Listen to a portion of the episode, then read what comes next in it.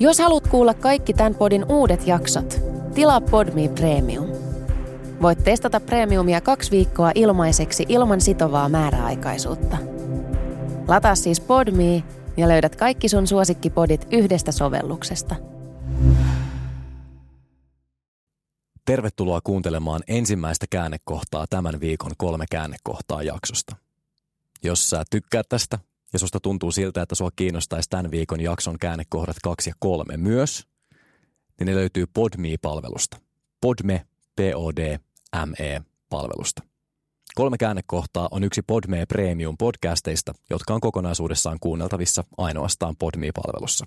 Nähdään siis toivottavasti siellä.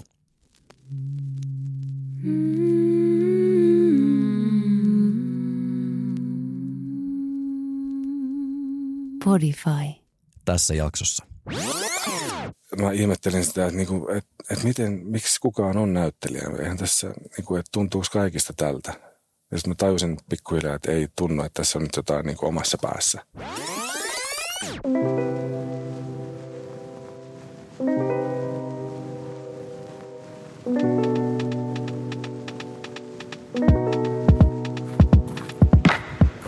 Aku Sipola on ehdottomasti ajankohtaisin suomalainen miesnäyttelijä tällä hetkellä. Hänen hahmonsa Hannu Gandhi lähtee vahvana ennakkosuosikkina putouksen finaaliin. Ja sen lisäksi hänellä on päärooli Made in Finland-sarjassa, joka tulee Seemoreen tässä kuussa. Tämä sarja kertoo Nokian noususta, ei käsittääkseni vielä tuhosta, ja Aku tekee siinä upean roolin. Hän on noussut suuren yleisen tietoisuuteen kenties uudesta päivästä, ehkä salatuista elämistä, missä hänen hahmonsa on huippu, huippu suosittu. Salkkareiden tekemisen hän on jo lopettanut, mutta jaksoja tulee vielä jonkun aikaa ulos. Putouksessa hän on totta kai tehnyt ison vaikutuksen tosi tosi moneen katsojaan ja viimeistään tämän in Finland-sarjan myötä, niin en mä tiedä. Akun sellainen lopullinen läpimurto on nyt käsillä. Ja me päästään tutustumaan häneen erittäin kiinnostavalla hetkellä. Ihanaa, että sä oot mukana. Tämä on kolme käännekohtaa Aku Sipola.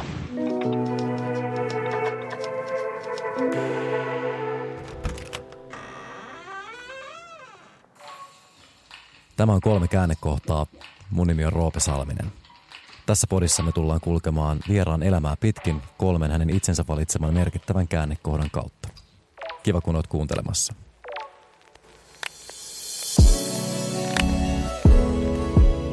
Tervetuloa Aku Sipola. Kiitos.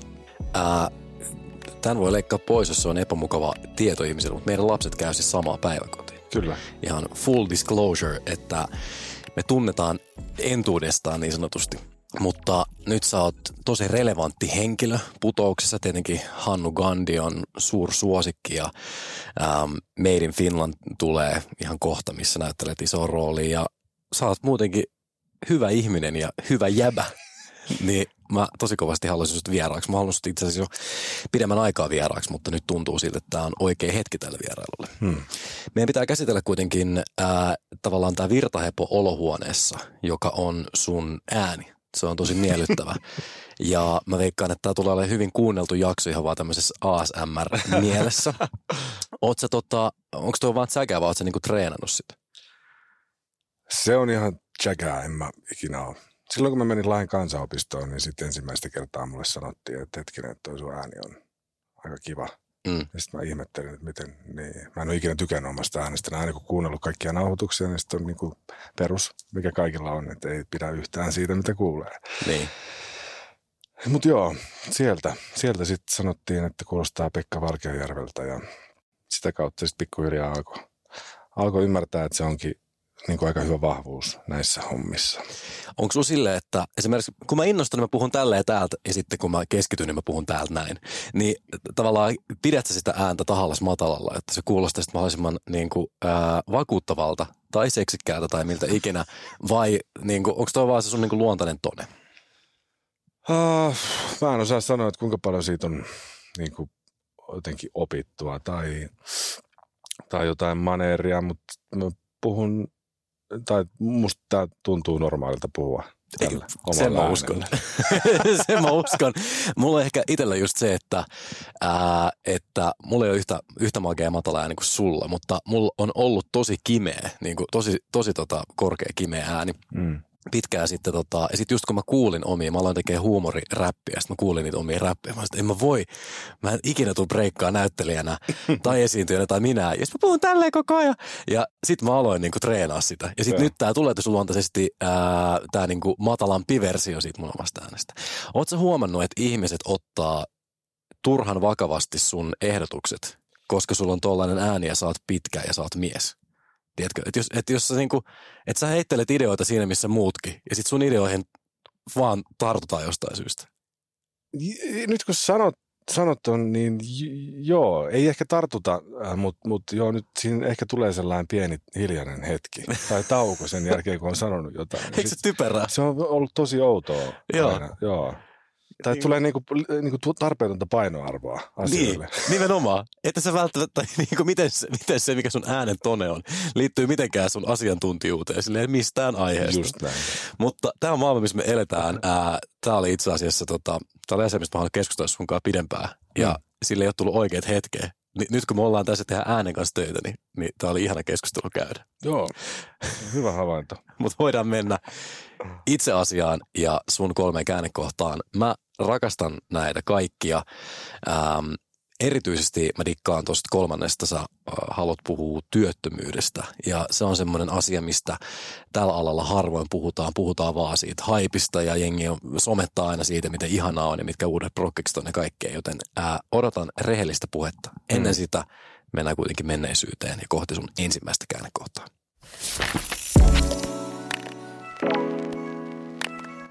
Sun ensimmäinen käännekohta sijoittuu aikaan, kun sä olet äh, varhaisteini. Mm. Mitä tapahtuu?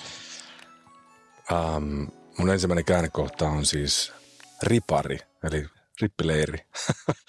tota, tätä pitää pohjustaa sen verran, että, että mä oon ollut lapsena aina tosi ujo ja, ja sisäänpäin kääntynyt ja, ja semmoinen vetäytyvä ja arka arka ihminen, joka on niin enemmän tarkkailu ja, ja ollut niin porukan ulkopuolella. Ja me ollaan muutettu tosi paljon, joka on niin toki osaltaan vaikuttanut varmasti siihen, että, että ei ole niin suoraan sukeltanut mihinkään porukoihin, koska on ollut se tietoisuus koko ajan, että kohta lähdetään ja muutetaan taas varmaan. Niin sitten on tullut semmoinen, niin että tulee toimeen kaikkien kanssa, mutta ei oikein niin kuin mene mihinkään porukkaan. Tai, että semmoinen niin kameleontti tyyppinen juttu. Ja sitten äh, kun muutettiin Liminkaan, kun mä olin, mä menin nelosluokalle siellä. Sitten mä aloin siellä pelaamaan tietokonetta tosi paljon. Ja mulla on kaksi isoveliä ja me kaikki pelattiin tietokoneita niin kuin enemmän tai vähemmän niin koko ajan. Voitko tota, mainita muutaman pelin, jotta meidän kuulijat pääsee tämmöiseen ihanaan nostalgiaan, ai niin sekin, Diablo 2 ja... Joo, mun isovelit pelas sitä. Okay. Ja tota, sitten kun mä tulin yläasteelle, niin sitten mä aloin pelaa Action Quake 2 nimistä ää, räiskintäpeliä netissä. Ja mä olin tosi hyvä siinä ja mä pelasin sitä niin kuin kahdeksan tuntia päivässä ja mm. mä, mitä mä oon 12. Ja, ja tota, Sorry, missä sun vanhemmat oli tähän aikaan? Mun vanhemmat oli yrittäjiä. Me asuttiin Limingassa ja heillä oli kaksi ravintolaa Oulussa. Okei. Okay. välimatka on noin 30 kilsaa siinä. Ja tota, Eli yrit... he, he, oli töissä ja se vaan pelasi kahdeksan tuntia. Okei, okay, yes, go on. Niin tota, ähm, elä, mun sosiaalinen elämä oli Action Quake ja, ja irkkaus. Mm. Mä niin kuin irkkasin siellä äh, kavereiden kanssa, jotka oli tietenkin niin kuin paljon vanhempia kuin minä, koska mä olin 11-12. Ja, mm. ja sit, tota... Tarkennetaan, että irkkaaminen tarkoittaa tässä tapauksessa ihan sitä oikein irkkaamista, ei galtsuilua. Koska varmasti moni meidän kuulija esimerkiksi on tutustunut sanaan irk, irk-gallerian kautta. Ja, ja tosiaan, Kyllä. haluatko kertoa, mistä irkissä on kysymys? Irk on ähm, tämmöinen ähm, 2000-luvun alun, 90-luvun lopun WhatsApp. Eli siellä ihmiset, ihmisillä on erilaisia kanavia, joilla hengataan ja jutellaan ja, ja puhutaan. Et esimerkiksi niin kuin näillä Quake-klaaneilla oli omat, omat kanavat ja sitten oli tämmöisiä hupikanavia ja muita. Ja ne kanavat oli aina, että risuaita jotain ja, ja näin. Mutta tällainen tekstipohjainen tietokoneohjelma. Yes. Um, niin siellä, siellä mä sitten vietin viisi, kuusi vuotta uh, aika pitkälti niin kuin, että koulun jälkeen perit päälle ja irkki päälle ja, ja that's it. Ja sitten niinku pitkään iltaa asti pelaamista ja, ja se oli tosi, tosi koukuttavaa ja mä olin tosi addiktoitunut siihen, siihen maailmaan ja, ja se oli ihanaa, mutta, mutta myös tota, aika silleen surullista ja, ja kyllä niin kuin nyt niin kuin suhde pelaamiseen ja tietokoneisiin ja muihin on, on niin kuin tosi silleen niin kuin varovainen.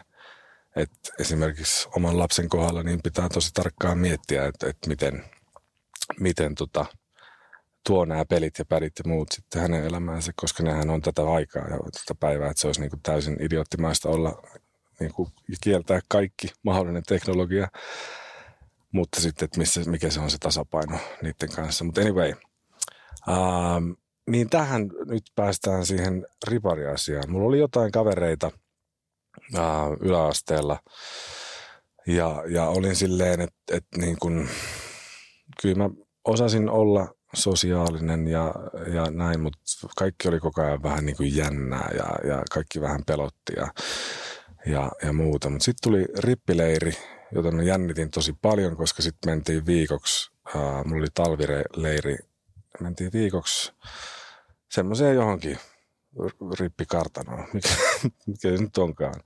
Meitä on siellä, siellä tota, muutama kymmenen samanikäistä tyyppiä ja, ja sitten siellä tota, piti hakea vähän paikkaansa, että miten, miten nyt kun ei ole tietokonetta tai ei ole niin kuin jotenkin ihan omalla maallaan. Uh, Mutta sitten mut otettiin siellä jotenkin niin kuin osaksi porukkaa ja, sitten alkoi niin kuin saamaan kavereita siinä leirin aikana ja sitten kaikki kulminoitu siihen hetkeen, kun uh, vanhemmat oltiin kutsuttu kattoon jotain meidän esitystä. Et me, niin kuin jotain siellä, jotkut laulo varmaan ja jotkut teki jotain ja lausurunoja tai, tai muuta. Ja sitten mä jättäydyin kaikesta täysin ulkopuolelle. Mä en missään nimessä halua tehdä yhtään mitään ää, ihmisten edessä. Ja, ja tämä oli kaikille ok, mutta sitten siellä on vanhemmat salissa ja esitykset käynnissä ja, ja näin. Ja sitten tota, meidän isonen Henri-niminen henkilö, josta tuli mun hyvä ystävä, ja hän on edelleen mun hyvä ystävä, tota, oli mulle kesken siinä esityksen, äh, kun me ollaan siinä niin kuin kulisseissa, että Aku, sä meet nyt tonne esiintymään. Mä en, en, en, miksi? Joo, joo, me heittää jotain. Kato, imitoit vaikka tota meidän yövahtia. Ja nyt me, sit se työnsi mut sinne. Ja sit mä oon yhtäkkiä siinä, sitten kaikkien vanhempien edessä. Pelottaa ihan hulluna. Tiedä yhtään, mitä mä teen.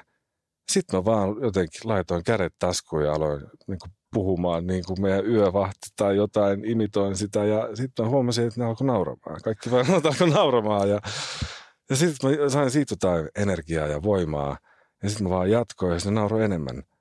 Ja sitten mä tein sen, en mä muista kuinka kauan mä olin siinä tai niin kuin mitä mä puhuin tai muuta. Mutta sitten mä lähdin sieltä pois, ne taputti ja mulla oli niin hyvä olo – niin kuin jotenkin, mä olin, siis siinä tapahtui jotain, mä en tiedä mitä, mutta joku niin kuin tosi iso hyväksyminen. Itsensä hyväksyminen ja, ja se niin kuin jotenkin havainto, että et, et tämähän tuntuu kivalta, kun ihmiset kuuntelee ja, ja, ja kommentoi ja nauraa. Mm. Niin siitä, siitä sit se alkoi, niin kuin, että et, tietokoneet alkoi kiinnostaa vähemmän ja alkoi saamaan kavereita ja sitten tuli kaikki niin kuin diskoelämä ja muut ja, ja tälleen. Et, et tämän riparin jälkeen alkoi mun varsinainen sosiaalinen elämä ja mä oon siitä ikuisesti kiitollinen Henrille. Puhutaan hetken aikaa tästä Henrin valinnasta. äh, mun mielestä tekoja ei koskaan pidä arvioida moraalisesti niiden lopputulosten kannalta, vaan sen teon hyvyyden tai, tai pahuuden kannalta. Mm. Ja mua kiinnostaa, että mitä sellaista Henri oli nähnyt sussa, että se uskalsi tehdä tällaisen ratkaisun sun puolesta, joka tuntuu siis, se tuntuu rajulta. Mä en halua sanoa väkivaltaiselta, mutta se on sana, mikä tulee mieleen. Se, mm. että sä työnnät pienemmän lapsen, joka selvästi ei halua mennä lavalle ihmisten eteen – täytyy totta kai muistaa, että siellä on suopea yleisö. Henri varmasti tiesi sen, että tämä yleisö ei tule sua niin kuin nöyryyttämään, ei tule buuhaamaan sulle, jos sä esiinnyt huonosti. Mutta toihan saattaisi olla erittäin traumaattinen tilanne. Sun kohdalla kävi se niin kuin yksi sadasta, mm. että se olikin sulle niin kuin mullistava kokemus. Ja kenties Henri ansiosta meillä on niin kuin näyttelijä Aku Sipola tänään. Mutta olit sä tehnyt tätä imitaatiota, olit sä osoittanut jotain semmoisia merkkejä, että sä sisimmässä haluut tätä, mistä Henri ties, vai onko Henri vaan sadisti, joka sattui nyt osumaan oikeeseen? Mä en ole itse asiassa, mä en ole jutellut tästä Henrin kanssa. Mä oon sanonut sille tämän asian, ja, mutta mä en ole, mä en ole kysynyt tota, tota niin kuin, että mistä ja miksi hän teki tämän ratkaisun ja päätöksen. Mutta nyt kun sitä riparia muistelee, mitä sieltä nyt muistaa, tosi vähän, mutta kyllä siinä oli, kun alkoi pääsemään siihen porukkaan sisään, niin se oli tosi vapaata ja mä vapauduin siinä niin kuin jo. Että ehkä Henri aisti jonkun, jonkun tietynlaisen vapautuneisuuden, mm. mikä musta oli tapahtunut ennen sitä ja sitten laski, että nyt on oikea hetki. Niin tavallaan, että sä, sä tulit sinne, sä olit lukossa. Mm. Sä alat vapautua pikkuhiljaa. Sitten sinne tulee nämä ihmiset ja sitten sä menet tavallaan uudestaan sen samaan lukkoon. Mm. Ja Henri näkee tämän niin on sille, että ei, nyt tämä lukko murretaan lopullisesti. Näin mä haluaisin ehkä ajatella, niin. että siinä saattanut käydä. samoin. Eikä niin, että se vaan tykkää työntää kaikki, ketkä sanoo, että mä haluan tehdä. Niin se on, kyllä sinä teet. Sinä uit. Um, osaatko vielä tehdä sitä imitaatio? Muistatko, miten se puhuu se tyyppi? Ei, mä varmaan jotain vaan murahtelin. Yövahden nimi oli Arttu, sen mä muistan. Pitkä kaksimetrinen ää, tyyppi, ihan sairaan kiva ja, ja lempeä jätti. Ja tota, se kulki vähän kyyryssä ja, ja, ja niin kuin pitkät miehet yleensä kulkee ja kädet taskussa ja, ja murahteli. Loistavaa. Kuinka, kuinka nopeasti tämän riparin jälkeen sä aloit sit ihan esiintyä esiintyä? Niin kun, äh, sä sanoit, että alkoi tulee frendejä ja, ja ne tietokoneet niin jäi, mutta tuliko tästä välittömästi harrastus tästä niin kuin hauskuuttamisesta? Ei, ei, että kyllä se, se niin kuin pelotti edelleen, että en mä tehnyt enkä mä hakeutunut tietoisesti mihinkään semmoisiin niin pellen rooleihin tai paikkoihin, että se oli, niin kuin, kyllä mä pysyin edelleen silleen samanlaisena tarkkailijana, mutta enää mua ei ahistanut niin paljon olla ihmisten seurassa. Mm.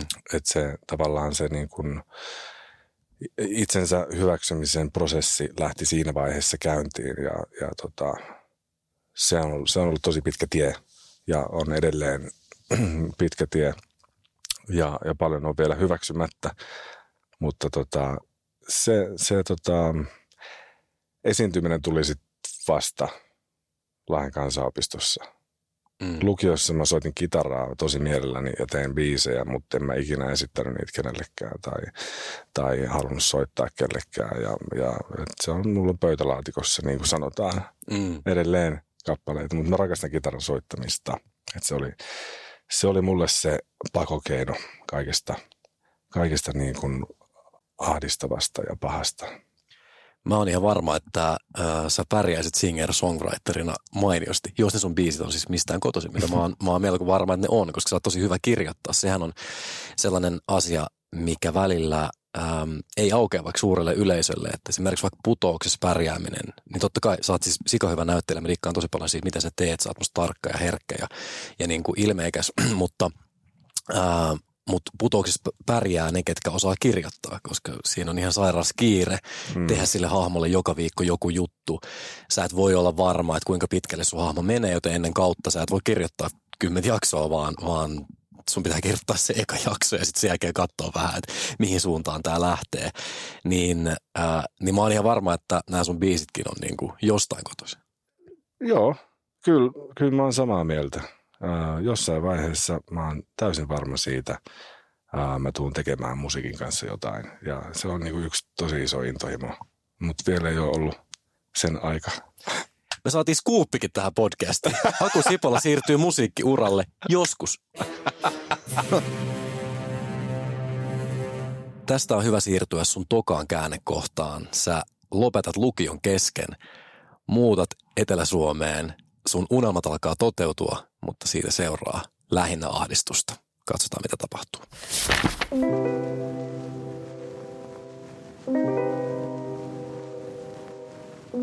Kiitos paljon, kun kuuntelit ensimmäisen käännekohdan tämän viikon kolme käännekohtaa jaksosta. Kolme käännekohtaa on yksi monesta Podme Premium podcastista. Tämä tarkoittaa, että kokonaiset jaksot löytyy ainoastaan Podme-palvelusta. Toivottavasti nähdään siellä. Kuuntelit Podmein Premium-podcastia. Haluatko löytää lisää samankaltaisia podeja tai vaikka ihan uusia tuttavuuksia? Lataa Podmein sovellus App Storesta tai Google Playsta ja saat kokeilla palvelua kaksi viikkoa ilmaiseksi.